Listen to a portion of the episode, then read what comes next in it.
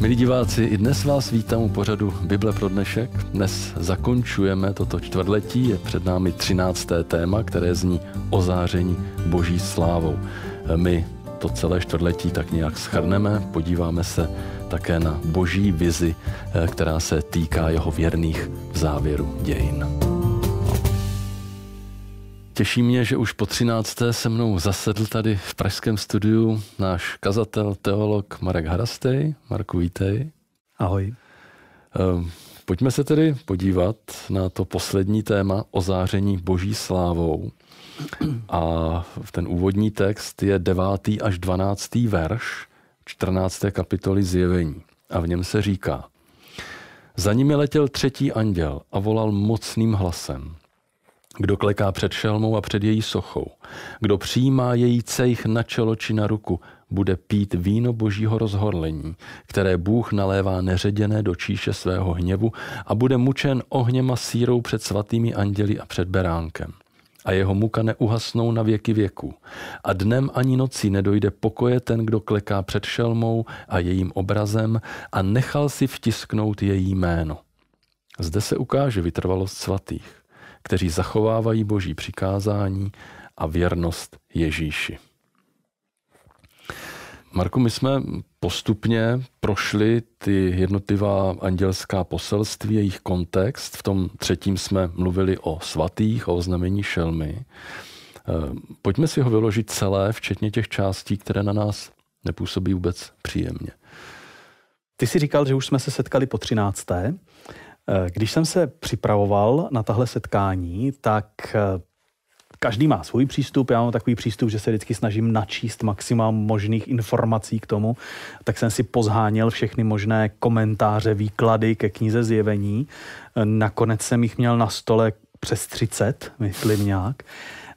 Co mě na tom překvapilo, bylo, že hodně komentářů od různých církví, katolických, protestantských, pravoslavných, mají tendenci to trojandělské poselství přeskakovat víceméně. Prostě velice mhm. stručně mm-hmm. se mu pověnují, ale jako nevěnují se mu nějak do hloubky. Mm-hmm. Jenom málo komentářů opravdu jako se, se mu věnuje detailně a z toho hodně komentářů má takovou tu tendenci jako číst ten text a, a vykládat tam nějakým způsobem, jak se jim jeví ten, ten smysl. Mm-hmm.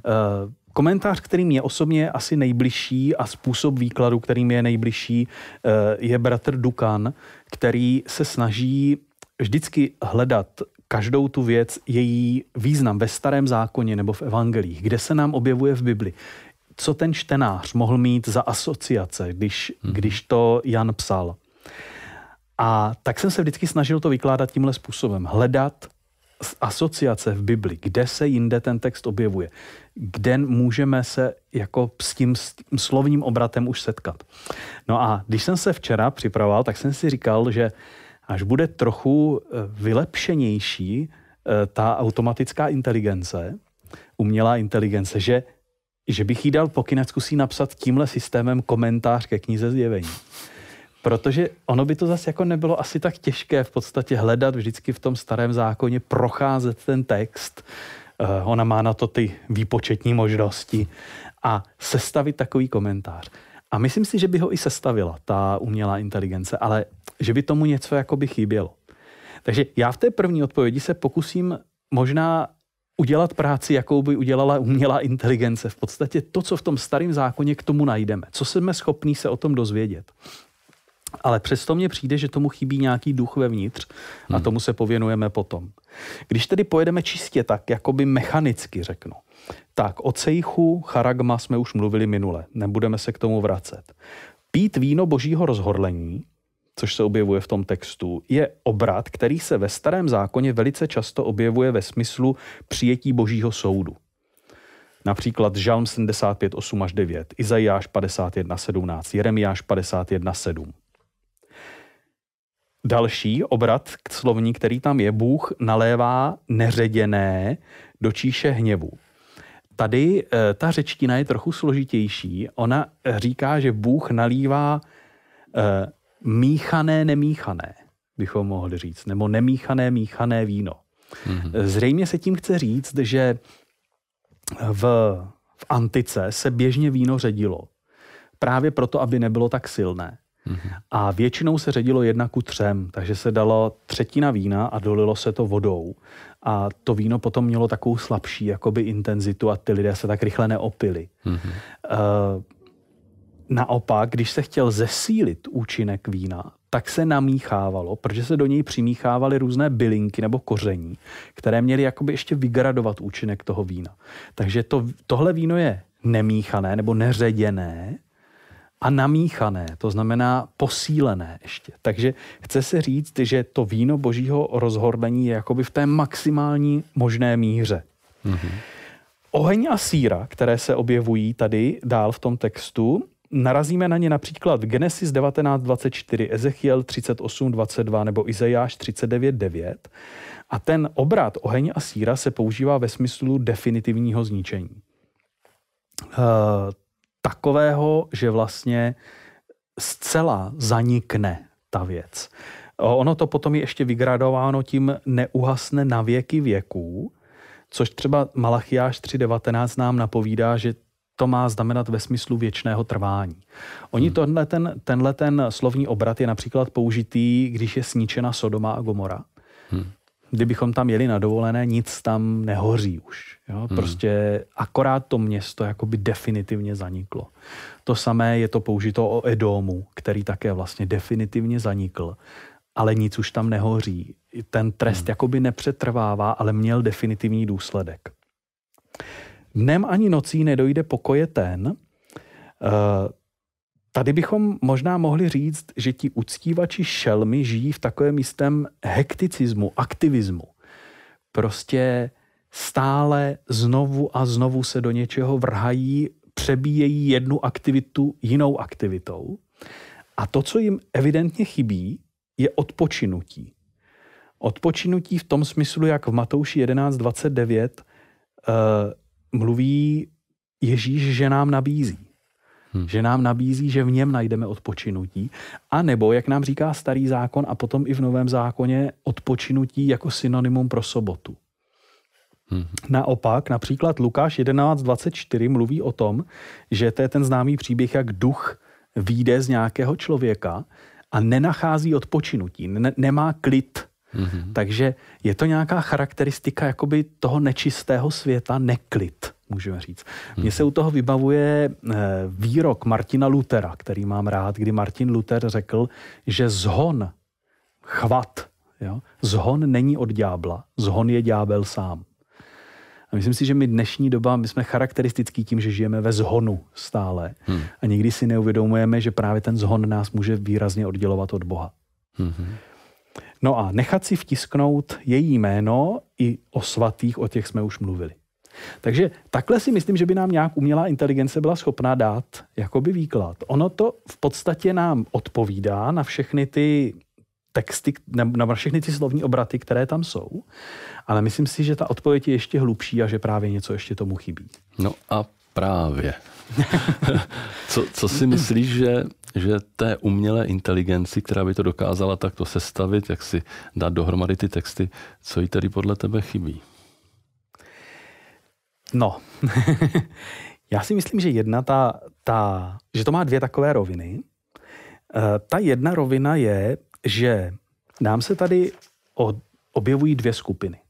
Ta jedna jsou ti následovníci šelmy, ti, kteří se staví proti Bohu, kteří žijí v takovém tom hekticismu, kteří, eh, kteří nenacházejí to odpočinutí, kteří se postavili proti božímu nařízení. Na druhé straně tu máme ti, ty svaté, do kterých Bůh očistuje, eh, otiskuje svůj charakter, kteří také pijí víno, ale víno boží milosti, můžeme říci, eh, touží po věčnosti s Bohem a tak dále. Dvě skupiny. Ale to, co je zvláštní v tom příběhu, nebo v tom andělském poselství je, že obě tyhle ty skupiny stojí před beránkem. Mm-hmm. Začátek 14. kapitoly mluví o tom, že nahoře Sion před beránkem stojí ti spravedliví, ti svatí.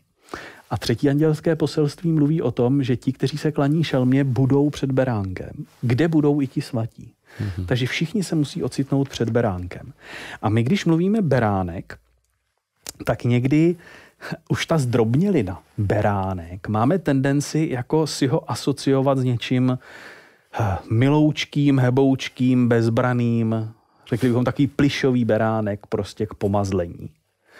Ale takového nám Bible toho beránka nepředstavuje. Eh, první andělské poselství začne bojte se Boha. Jo? A my jsme o tom mluvili úplně na začátku.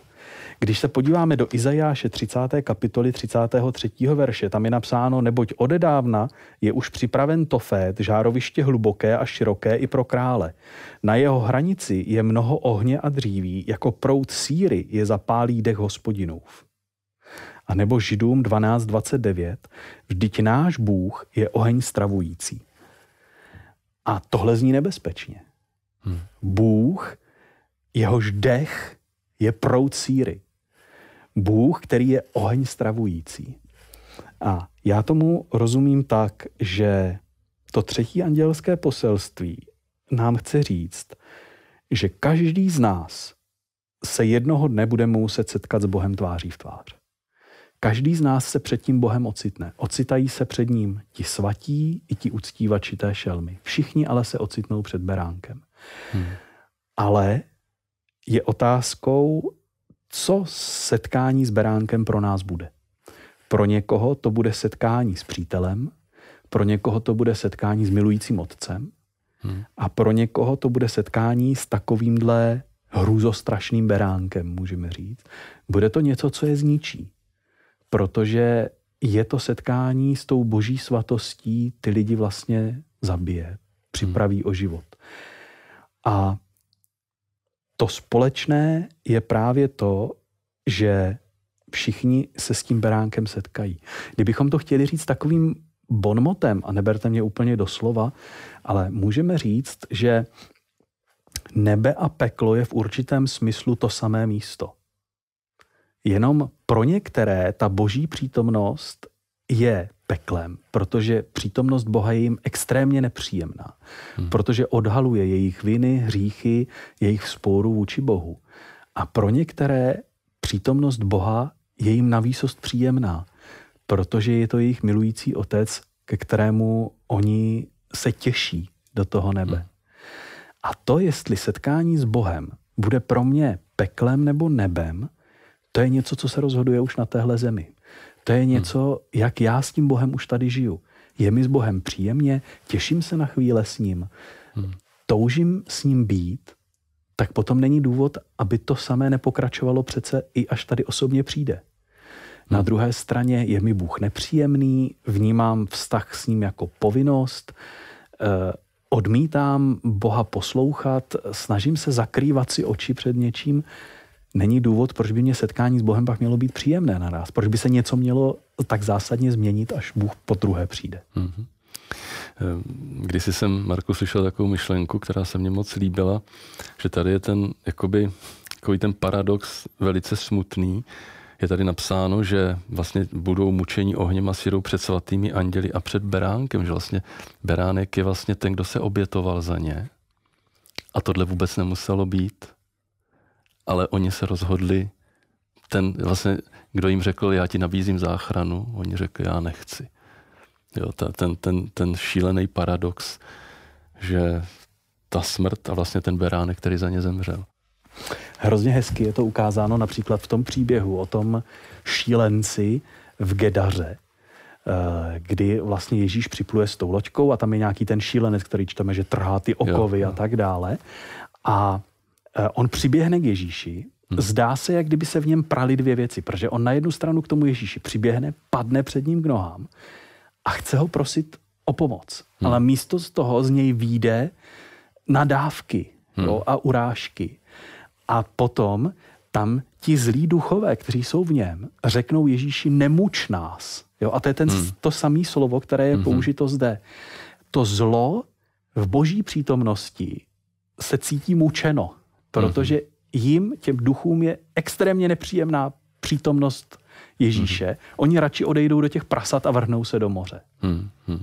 A když oni odejdou a vrhnou se do moře, tak naraz čteme, že ten člověk se začne chovat rozumně a přijímá mm. Ježíše Krista. Mm. Takže tenhle ten příběh si myslím, že taky hezky mluví o tom, že každý člověk se může přiblížit k Bohu. Hmm. Že ten odpor vůči Pánu Bohu je často způsobený tím zlým a když požádáme Pána Ježíše, tak Bůh z nás vyžene to, co se brání jeho přítomnosti. Hmm. Pojďme se, Marku, podívat do tentokrát Janova Evangelia, 8. kapitoly, verš 31. a 2. Ježíš řekl židům, kteří mu uvěřili. Zůstanete-li v mém slovu, jste opravdu mými učedníky. Poznáte pravdu a pravda vás učiní svobodnými. Eh, Marku, jak nás může zachránit pravda? Tenhle ten text, který si četl, je součástí takového většího celku, který začíná příběhem a to je příběh Ježíš a cizoložnice. Poměrně známý příběh, který mm který je i často jakoby citován, zobrazován. Příběh o tom, jak Ježíše dovedou k ženě, která je přistižena při cizoložství. Z okolností přistihnou samotnou, což nevím, jak se jim mohlo podařit, protože co vím, cizoložství je vždy záležitostí dvou osob, ale oni přistihnou jí a chtějí vlastně Ježíše uvést do rozpaku nebo chytit do takové léčky, protože Ježíš má dvě možnosti. Že? Ježíš má možnosti buď to se té ženy zastat, hmm a ukázat se jako milosrdný, ale neférový. Protože oni řeknou, no ale ty si v zákoně Bůh řekl, že takový se mají kamenovat a tak. Hmm. A nebo se Bůh může, Ježíš se může ukázat jako férový, ale nemilosrdný, protože by řekl, ukamenujte ji. Hmm. A Ježíš ten příběh vyřeší tak, že vlastně ukáže obě tyhle ty charakteristiky v jednom. Ježíš to vyřeší tím, známým výrokem řekne, kdo je bez hříchu, tak hoď po ní kamenem první. Teď se začnou ty lidi vytrácet, odcházet, až tam zůstane jenom Ježíš s tou ženou. Ježíš se jí zeptá, nikdo tě neodsoudil? Ona řekla, nikdo pane. Ježíš řekl, ani já tě neodsuzuji. A myslím si, že hrozně moc křesťanů by si přálo, aby tady byla tečka a už nic víc. Ale Ježíš tam dodá tu větu, ani já tě neodsuzuji, jdi a už nehřeš. Hmm. A on vlastně v sobě spojí to milosrdenství, kdy tu ženu neodsoudí a odpouští.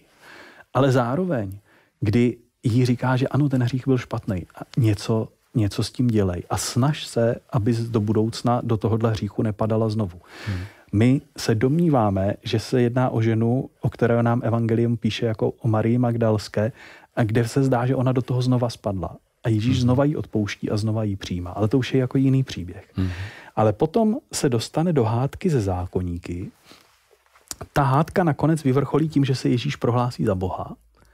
Zcela tak jakoby explicitně, kdy se odvolá na to starozákonní já jsem a oni ho chtějí zabít, ale hmm. k tomu nedojde. A uprostřed té debaty on řekne právě tuhle tu větu, pravda vás osvobodí. No a tam je právě ta otázka, co je to pravda. My můžeme říct, dobře, tak je to dogmatická pravda, to znamená pravda že máme správné učení, správně rozumíme zákonu, správně rozumíme milosti a tak dále? Nebo je to pravda o nás? To znamená, jako ta žena, která si teda dovede pojmenovat, ano, jsem taková a taková, jsem taková hříšná. Ono k tomu asi patří oboje. My samozřejmě bychom měli usilovat o co nejlepší tu dogmatickou pravdu, rozumět tomu, co nám Bible chce říct. Měli bychom se snažit i být sami k sobě čestní a o sobě si sami sobě aspoň říkat pravdu.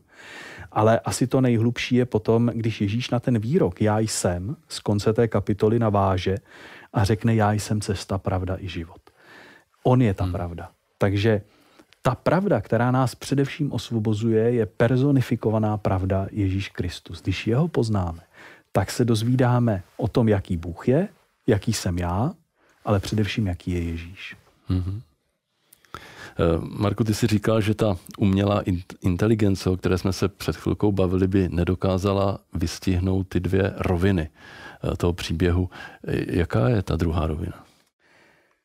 Ta druhá rovina je to, že když se na ten text třetího andělského poselství podíváme, i když si ho vyložíme, když si řekneme, co je ten oheň a síra, eh, co je to na věky věku a tak dále, tak přesto, že si ho vyložíme, tak ten text není hezký hmm. je nám nějak jako nepříjemný.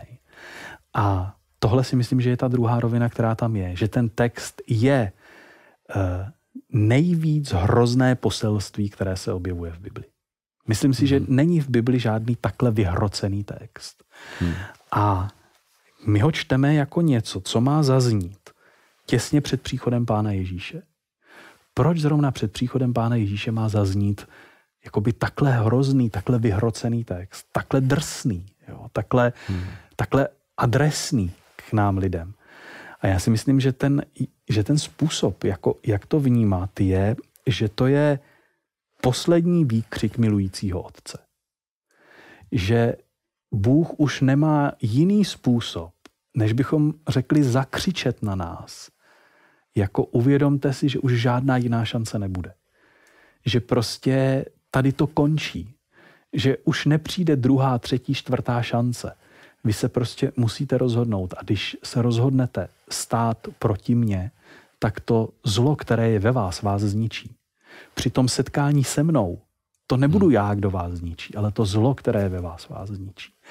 A Bůh, který nás miluje, který miluje všechny svoje děti, tak si myslím, že musí trpět tím, když vidí, kolik lidí se staví na tu špatnou stranu. A on tady po nich volá, on tady po nich křičí, spamatujte se. Udělejte s tím něco. Ještě stále je čas s tím něco udělat.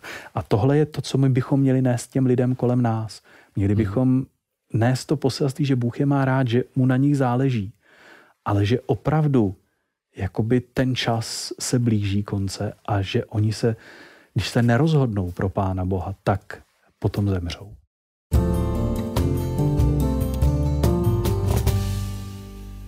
Marku, my se pomalinku blížíme eh, k závěru toho našeho setkávání. Celé čtvrtletí jsme četli knihu Zjevení společně.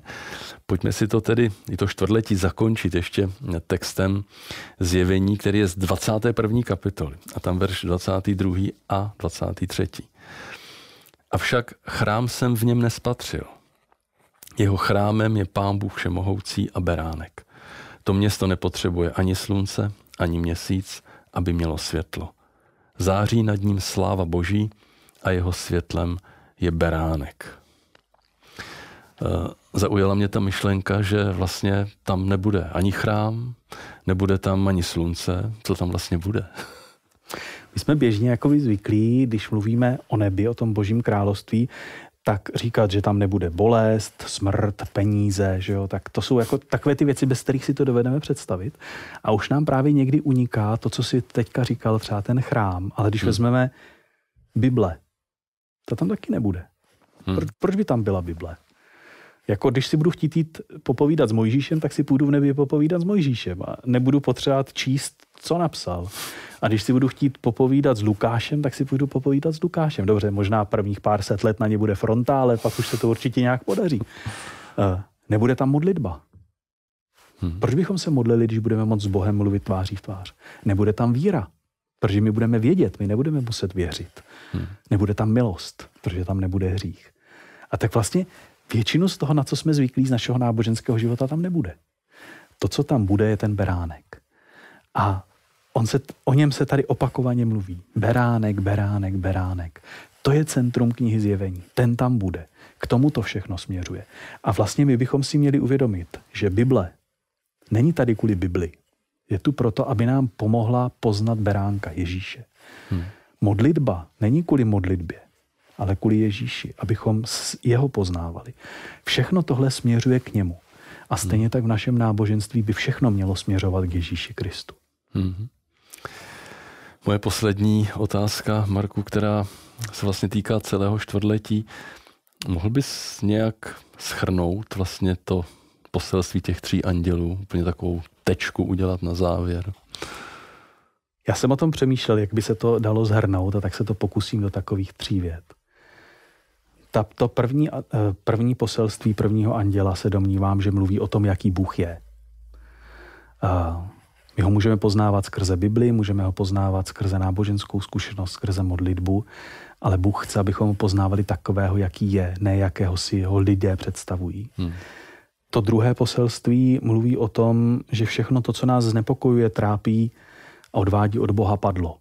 I když to teď vypadá hrozně důležitý.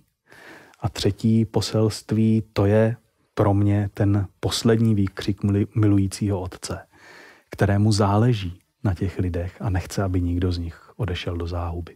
Hmm. Ale když jsem přemýšlel, jak to zakončit, tak jsem si říkal, že možná to zhrnutí je málo. Já vím, že se to úplně běžně tady nedělá v tom pořadu, ale mohli bychom se na závěr pomodlit společně? Určitě, rád. Pane Bože, my jsme otevírali poselství tří andělů, snažili jsme se mu rozumět, i když možná ne vždycky jsme porozuměli zcela, ale uvědomujeme si, že to je něco důležitého, něco pro dnešní dobu, něco, co ty chceš říct nám a lidem, kteří žijí kolem nás. Pomáhy nám, abychom byli těmi dobrými posly, abychom sami naslouchali a dovedli to i předávat lidem, které ty máš rád a kteří žijí v našem okolí abychom dovedli se s nimi dělit o tvoji lásku a sdílet to, že jsme poznali tebe a že jsme si tě zamilovali. Amen. Amen. Marku, mě nezbývá než ti moc poděkovat, protože vím, že toto čtvrtletí pro tebe bylo hodně náročné. Zmiňoval si, že jsi měl na stole asi 30 komentářů, takže zabralo ti to hodně času. Takže děkuji nejenom tobě, děkuji tvé rodině, protože musel si zakrojit do času, který máš i pro své děti, pro manželku. Takže ještě jednou moc děkuju a věřím, že za nějaký delší čas se tady třeba zase potkám. děkuji za pozvání. Nevím, jestli si to uvědomujeme, zvláště my, kteří jsme uvěřili už před mnoha lety, Eh, jestli si uvědomujeme tu obrovskou přednost, kterou je to, že budoucnost pro nás není neznámá. Víme, proč jsme tady, víme, kam jdeme, víme, co se bude dít. To, proč nám Pán Bůh tyto věci odhalil, není proto, abychom se dívali na hodinky, jak jsme daleko, kolik času ještě zbývá, ale především proto, abychom se zapojili do služby. Vy i já jsme anděli popsanými ve 14. kapitole zjevení. Můžeme to ignorovat a všemohoucí Bůh si použije jiné.